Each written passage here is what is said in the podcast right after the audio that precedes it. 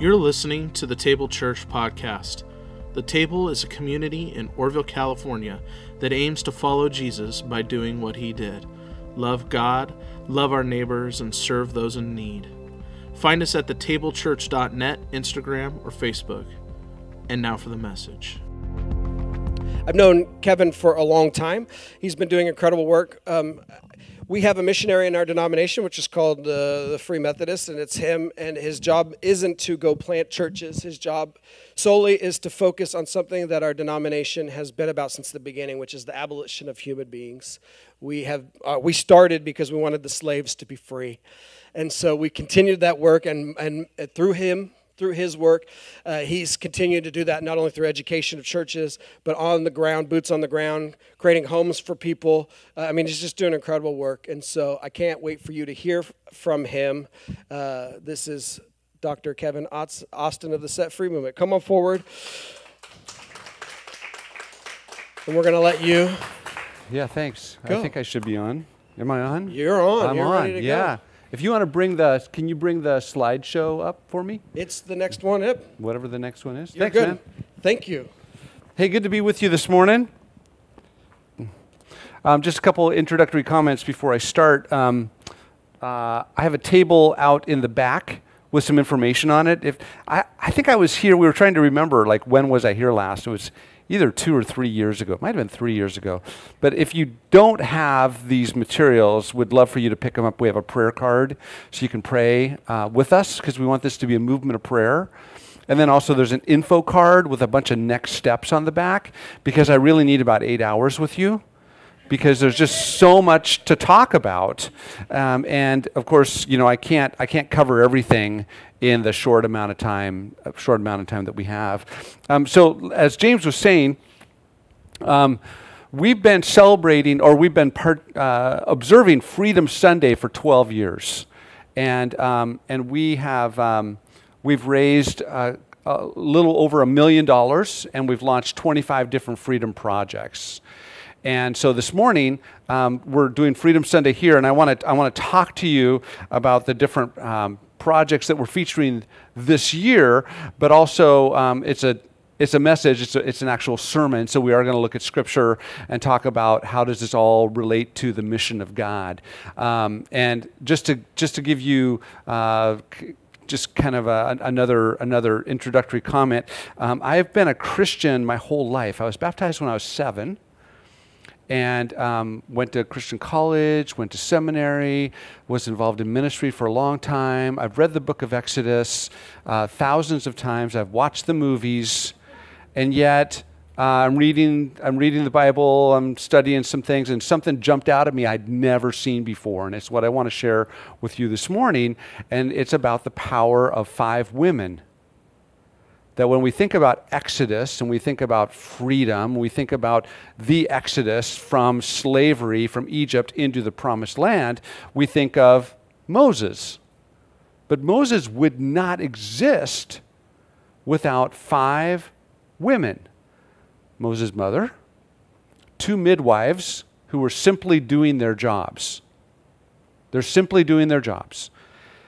A young girl, Moses' older sister, and you wouldn't expect this a wealthy, privileged woman who's not even Hebrew, an Egyptian princess. Without those five women, there would be no Moses. And so I want to look at um, Exodus chapter. See if I if I click this button right here, it goes. Oh, there we go. Just a little bit of a delay. So this is in Exodus chapter one. And um, I don't have the scripture for Exodus chapter 2, but I will, I will refer to it. So in Exodus chapter 1, I just want to read this.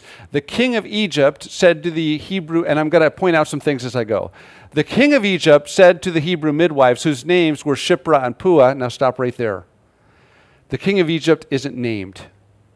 He's the most powerful person in the world, and he's not even named. But the lowly Hebrew midwives are given names. That right there is significant. that the emphasis is going to be on these two women.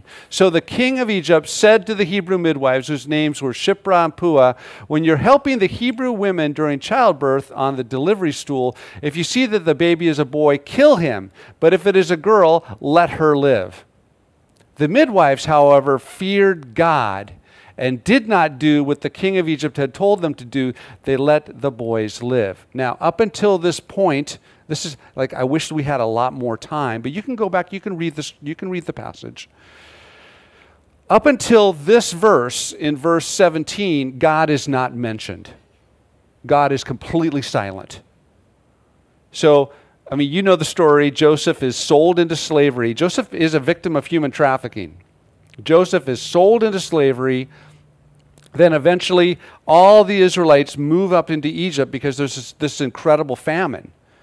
And then Joseph dies, and years go by, and a Pharaoh, pharaohs come, and they don't remember Joseph, and they enslave the Israelites. And for something like 400 years, God has been silent.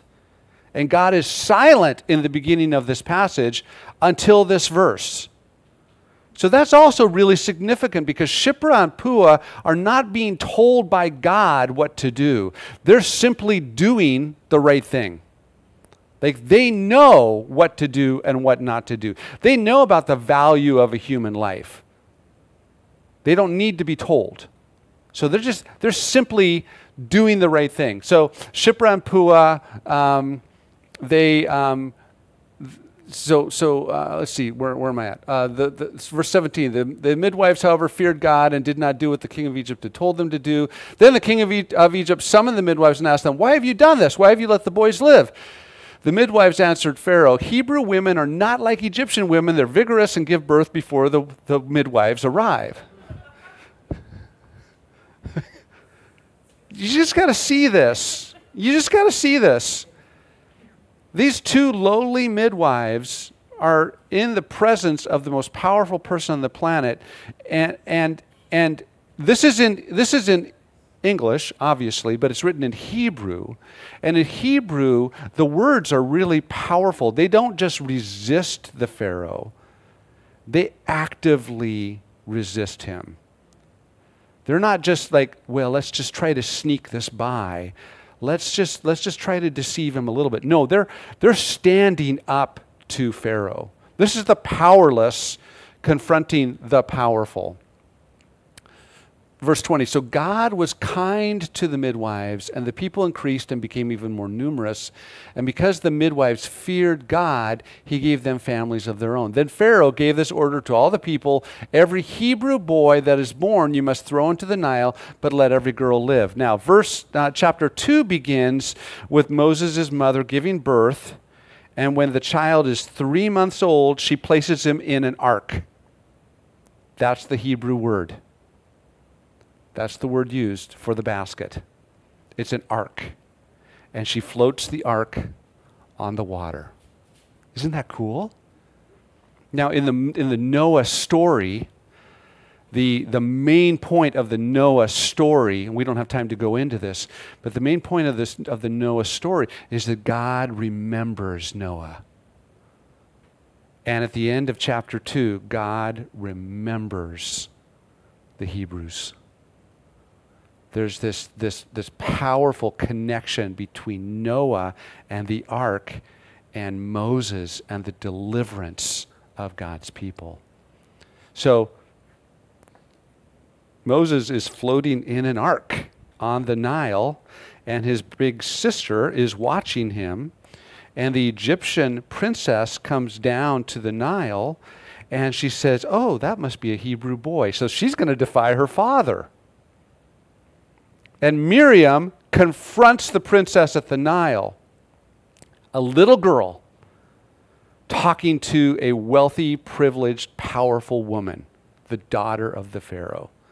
Now, later, Moses will confront the Pharaoh at the Nile. This is really like I, hope that you're like grasping the power of this. That um, that these five women are working for good whether they know it or not, whether God has commanded them or not. these five women are working for the good of what's going to happen later on. What difference does it make to save one baby boy? So I could have titled this sermon "Go Women Go" because it's all about it's all about the power of these incredible women, and you know they're not they're not uh, un, unusual. Um, in that there are other there are other powerful women in the world. This isn't working for some reason, James. Okay, you got it. Thanks.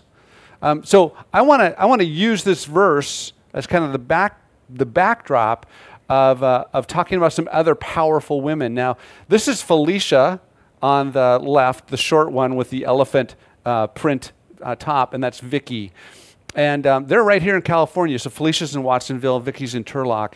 And there was just this run, and I see some people have the run t shirts on. Yeah, there you go, because you did the virtual run, right? That's what you did. Yeah, great. So, um, Felicia in, in 2019 went into the public high schools and educated 6,000 students about human trafficking. This was before COVID. But now that schools have, have reopened again, it's like if you're if you're on her Facebook feed, oh, there she is again. She's back in the schools again. So she started back up again, going into the schools, into the schools. And then there's Vicky, Vicky who has organized this run for freedom. And then this is Yvonne on the right. And Yvonne is part of a group in Kenya called Thrive. Let me just tell you about Thrive. So um, um, our Free Methodist missionary, uh, Vicky, was there, and she gathered all these young Kenyan women together and they started a Bible study, and it was called Thrive. And as these young women are starting to get to know each other and they're reading God's Word together and they're praying together, they, they learned that every single one of them had something in common, and is that, that's that every single one of them had been sexually assaulted. And that that is common and accepted and ordinary in Kenyan society.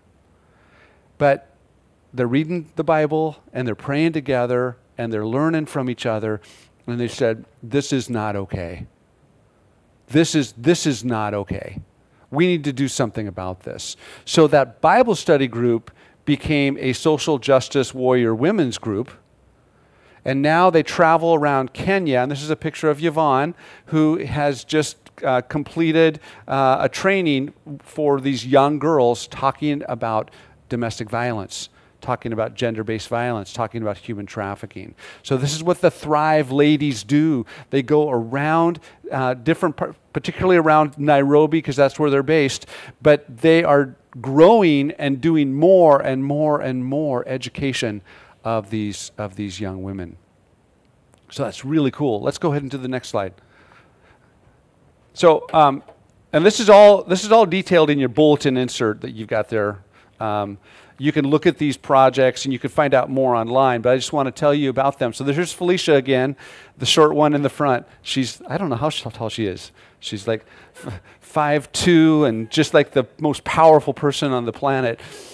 Um, so uh, down in Monterey Bay, uh, Felicia and Chris have been working tirelessly for years and years and years and years, probably about 10 years now educating lots of, lots of uh, people in the school system. But then they connected with these other people, and um, they've started to reach out to women involved in prostitution in the area. And, and now their big vision is let's have a home. Let's have a home for women who've been rescued out of human trafficking. Because these women need hope and healing. And um, we launched a Freedom Sunday project about seven years ago called Eden's Glory in Illinois which now has helped about 30 women find hope and healing. And, um, and they are coaching Set Free Monterey Bay. So it's, it will be our second home that we are helping to launch to help women uh, recover as much as they can from the tragedy of human trafficking. So go to the next slide. So I told you about the Thrive Girls. Well, they're doing something else.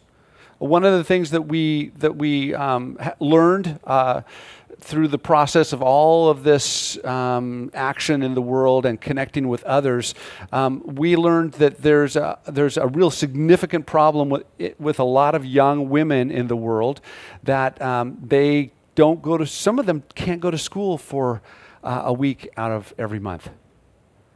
and then they end up dropping out. And then they become even more vulnerable to human trafficking. So we want to keep girls in school. And we want to we want to emphasize the dignity and the value of every girl. And so we're partnering with Seed Livelihood Group, International Child Care Ministries, the Set Free Movement, Thrive Ladies, Tumaini Women, and the Free Methodist World Missions. That's six organizations coming together to create this program called Wonders. Seed is giving it the, the leadership, but what it is, is we are creating, uh, we've created a kit, uh, uh, a menstrual health kit that um, is actually uh, good for two to three years. And for the price of about $35, every girl gets this kit, and um, it's got all sorts of all sorts of, of, of, things in it that they that they need. But in addition to that, uh, the Thrive ladies are going around, and as they're distributing the kit, then they've got this whole curriculum that they're doing about gender-based violence, about human trafficking, about how every one of those young women are, are fearfully and wonderfully made in the image of God, and that nobody has a right to control them, to use them, to abuse them, uh, to buy them, to sell them, and to encourage them to stay in school. So we see this as a really powerful preventative work. So, you know, Set Free Monterey Bay is aftercare, but we want to prevent human trafficking uh, to begin with. We want to prevent it, we want to stop it. So the other, the other project, and I just came from this area, um, was in Jackson, Michigan, my place. And our, this was our, our oldest team. Our team in Jackson, Spring Arbor, Michigan is 11 years old because Set Free Movement's 12 years old. So they started right, like right away, our very first leader. And they spent they, they did the set free movement process. They prayed, they learned, they dialogued, they networked, they got out, they started serving, they started, you know, and they're learning while they're serving, they're praying while they're serving, on and on and um, they got involved with the Boys and Girls Club. They started going into high schools, doing education. They went to conferences. They connected with social workers, just serving anywhere and everywhere that they could. And they started to to ask, well, what specifically should we do? And they thought, well, we should have a home for for women because that's what Eden's Glory did. And God said, no, there's already one. There is already a home.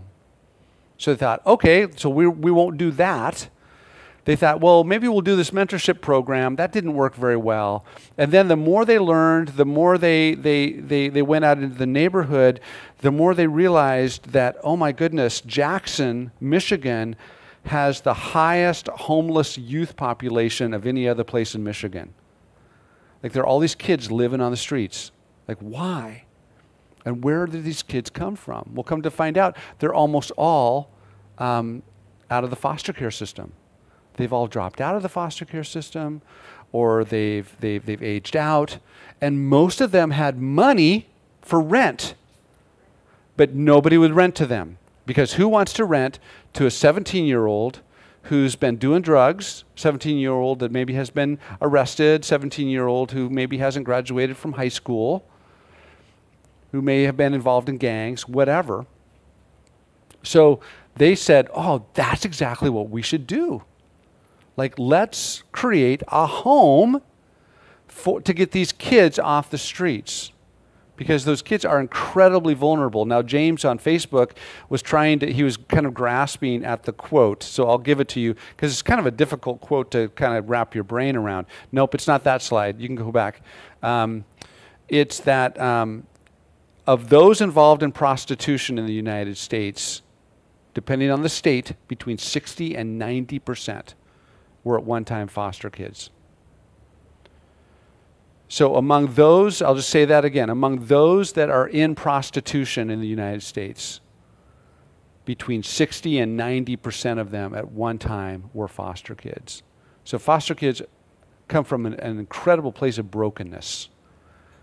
And the systems, uh, as good as they might try, they're just not adequately, adequately able to do what needs to be done to help to help the foster kids. And too many of them end up on the streets. They end up uh, doing survival sex. not that's kind of a type of prostitution, but it's not a necessarily a human trafficking related one. They're just trying to survive.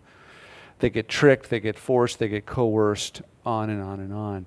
So so anyway, so this team spent you know like 11 years part of the set free movement.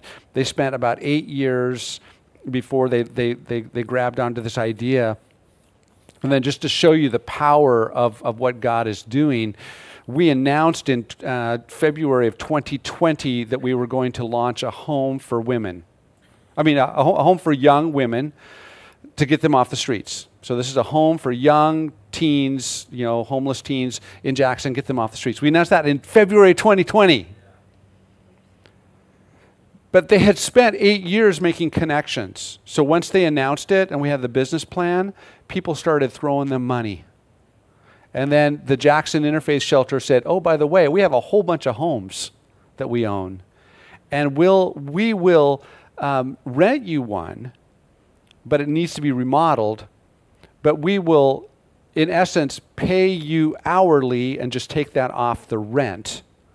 So volunteers came in, they spent months you know, renovating this home, and now they've got a year and a half's worth of rent. They don't have to pay rent for a year and a half and lawyers and social workers and business leaders and religious leaders just, just threw themselves into this. So we announced it in February 2020, and we opened the home in February 2021. And, um, and they've got five young women in their home now. I was just there just a couple days ago. Um, and it's a, it's a, their, their, their, their end of the year financial campaign uh, which I think is brilliant, is they're, they're going to talk about moving from a house to a home. That they've been working on getting this house established, all the systems, get it you know remodeled, get the girls in there, but now they want it to be not just a house but a home. This next slide uh, is one of the one of the uh, one of the board members, Trish, said this As a teenager in the early 1980s, I was aging out of the foster care system, and there was no place like this for me.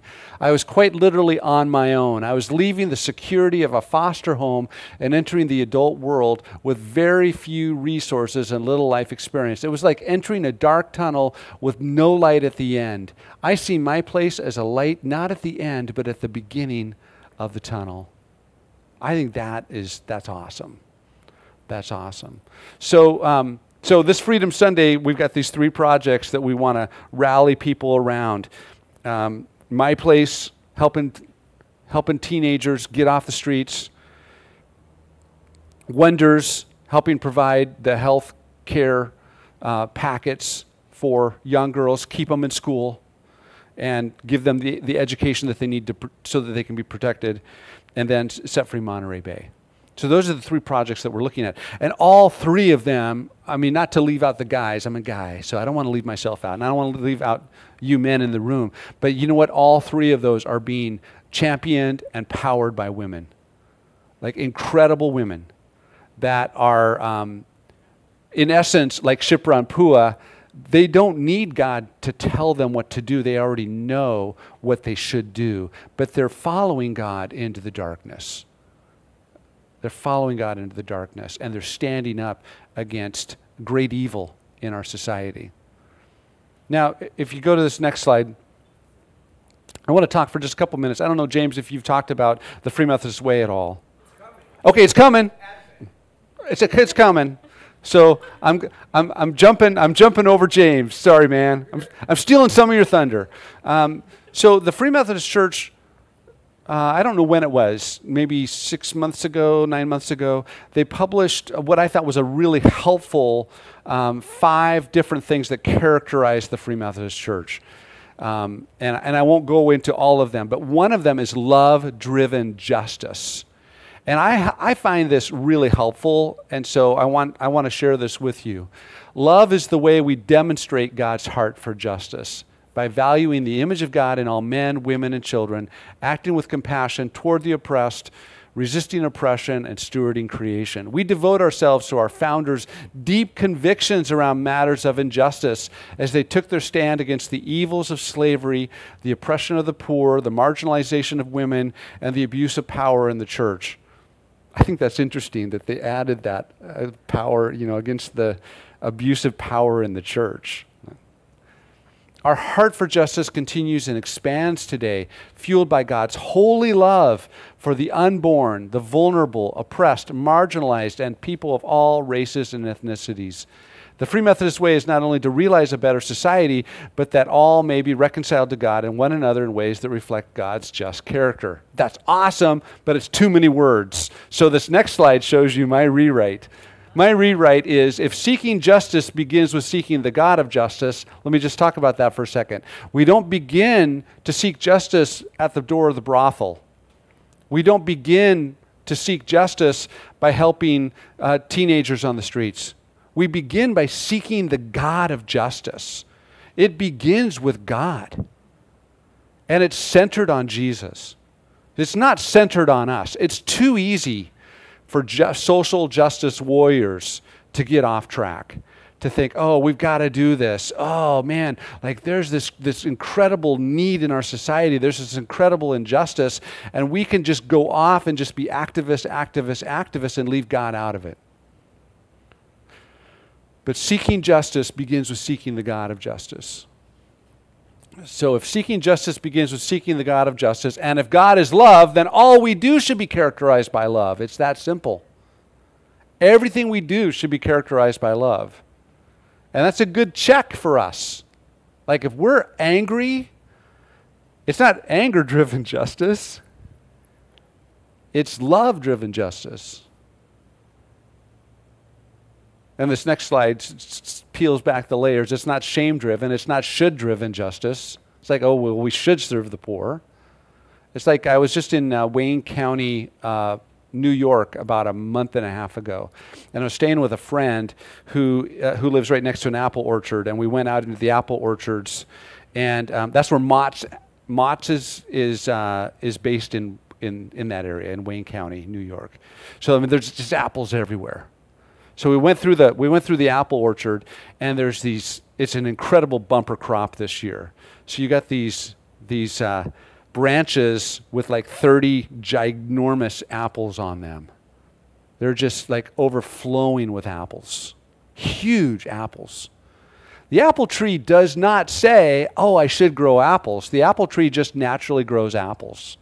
Christians should just naturally, we just naturally love we naturally uh, are, are drawn to holiness. We naturally are people of community. We're naturally involved. It's not, well, we should, we should, we should. No, it's this is who we are. And if we're not, then we need to look at ourselves and ask, why aren't we naturally producing good works? Why aren't we naturally loving with, you know, with no shame and, and no shoulding. So it's not should driven justice. It's not I'll get around to it later driven justice. it's not I'll let the government fix it. You know, that's not going to happen, right? Or it's the blank's fault, fill in the blank. Why should I bother? Or I'm just one person, I can't do anything, and I'm just a sinner anyway. And we just come up with all sorts of excuses. But the, the, the, the illustrations that I, I want to give us, and I, and I hope it's encouraging, is that there was nothing supernaturally um, awesome about Shiphrah, Puah, and Miriam. They were just human beings doing what human beings do. Miriam was watching her brother. And Mir- uh, Shiphrah and Puah were just doing their jobs. And Yvonne in Kenya is simply, simply following up on where God is leading her.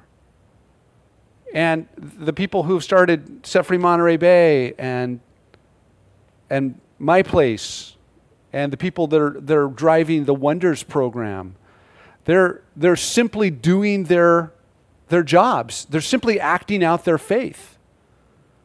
They're not superstars. And all of us can do this because all of us are called and all of us have gifts. All of us are chosen.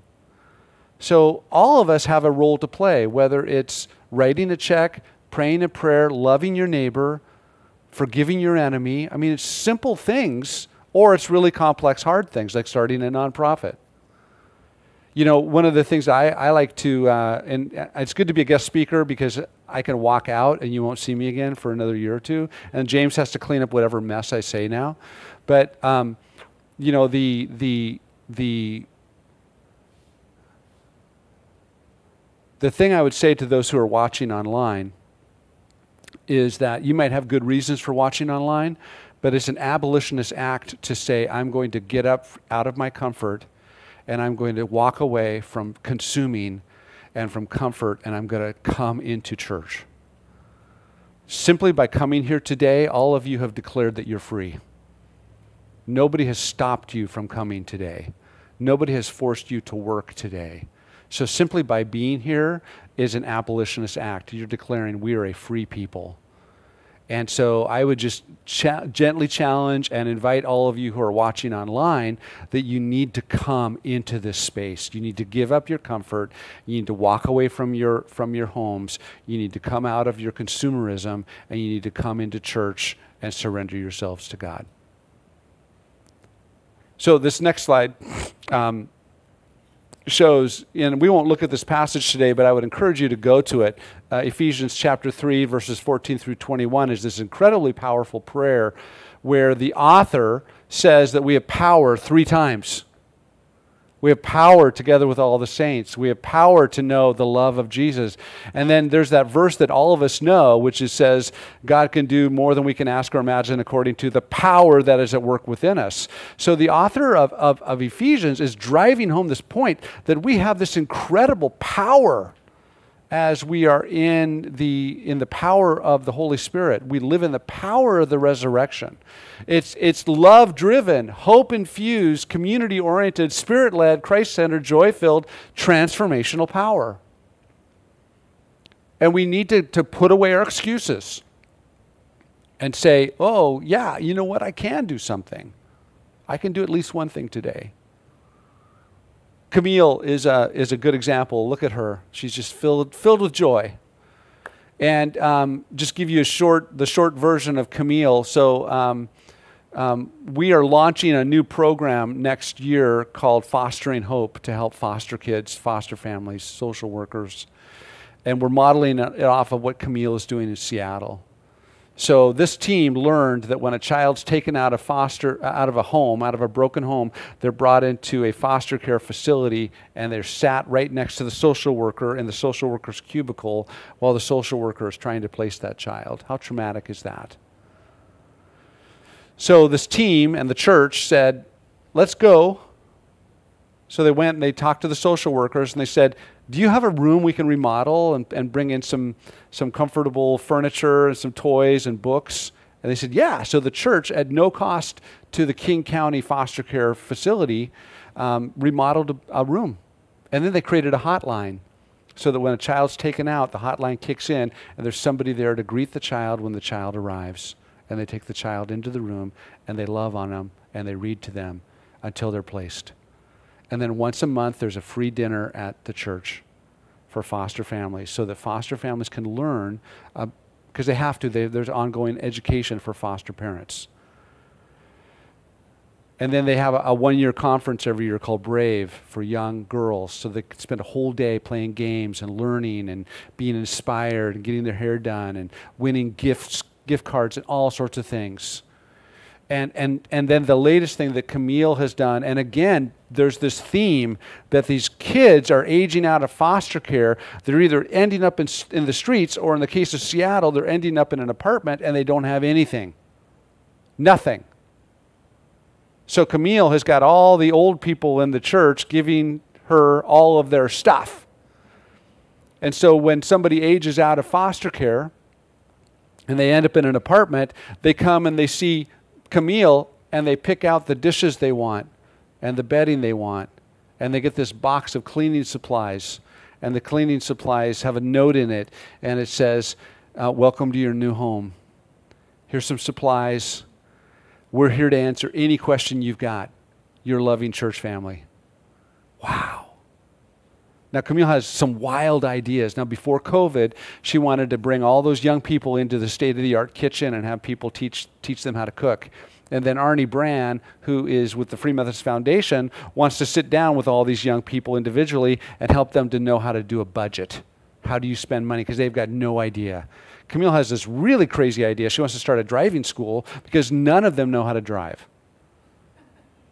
Like, I'm not doing that, Camille. Like, I'm not going to volunteer for that in Seattle. Like, no way.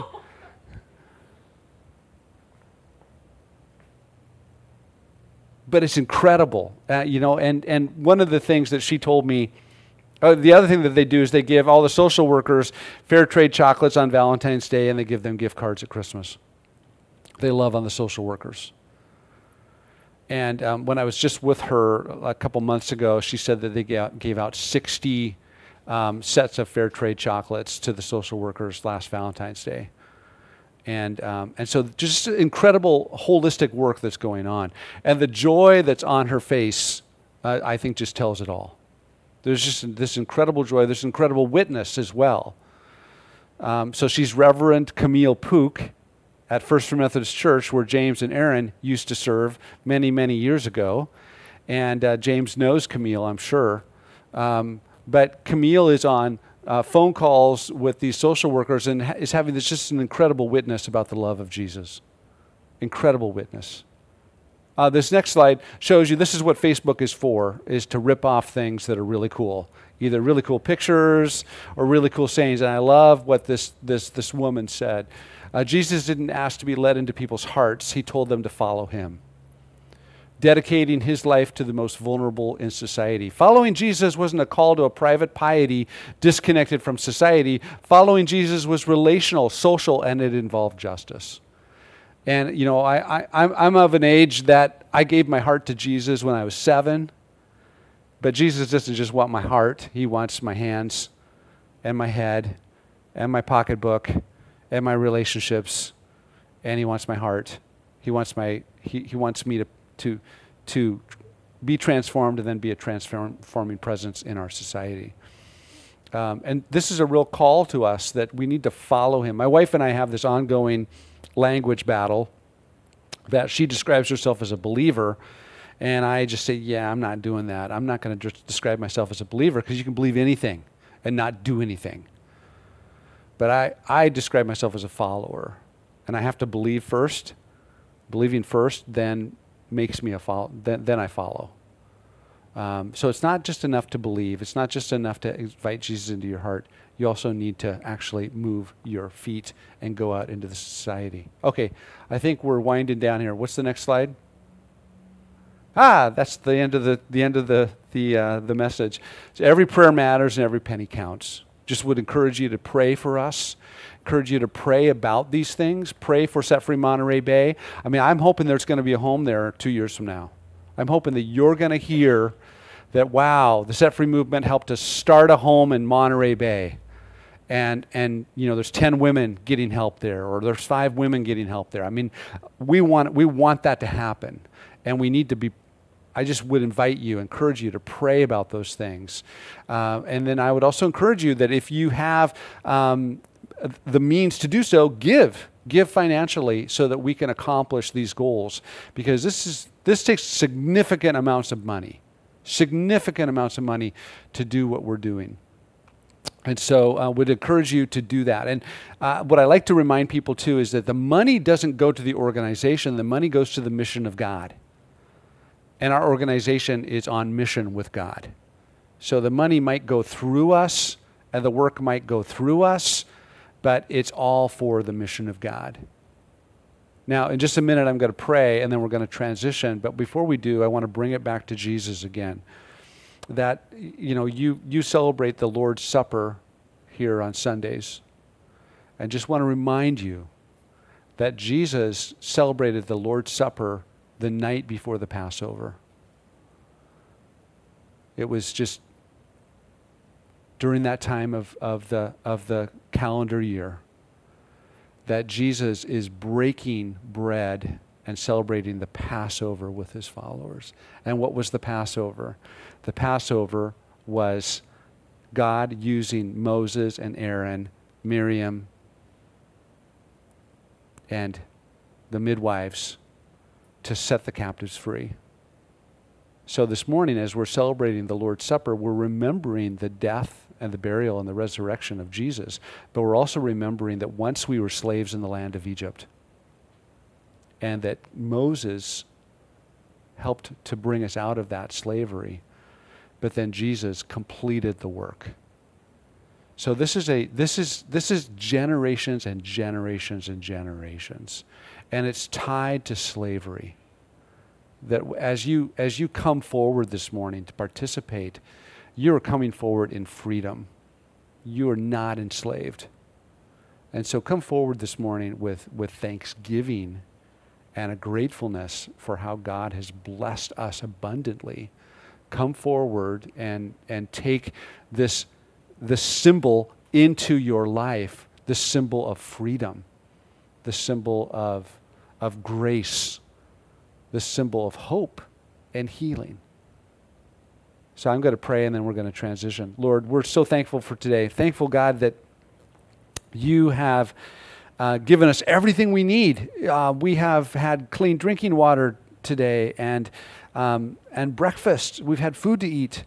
And we're in a safe and secure environment. We have electricity.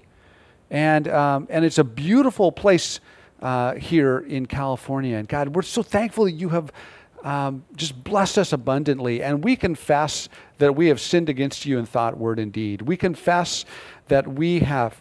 We have been lost in the fog, to use a, a, an appropriate metaphor for today. We've been lost in the fog and we've been wanting your light to break through and to lead us. And so we pray, God, that your light would break through and that your light would lead us into true freedom. If, if, if people are here this morning being held back and enslaved by shame or by sin or by you know guilt by alcoholism or by by pornography or by financial worry eh, whatever's holding us back god we pray that you would break the chains and set us free because we want to be truly free in you. And then we want to to move into that freedom and invite others to come into that freedom with you as well. And I pray, God, this morning for these things that we've been talking about. We want to be like the midwives. We want to be able to stand up to the powerful. We want to be like, like Miriam. And some of us are privileged. We want to be like the Egyptian princess who, who rescues and helps. Jesus, we want to follow you. We want to follow you wherever you lead us. And so set us truly free. Continue to free us in whatever way that looks like. And, and Jesus, we will follow you out into the darkness. We'll follow you into the light. We'll follow you with hope and healing. And we pray for these things in the powerful name of Jesus. Amen.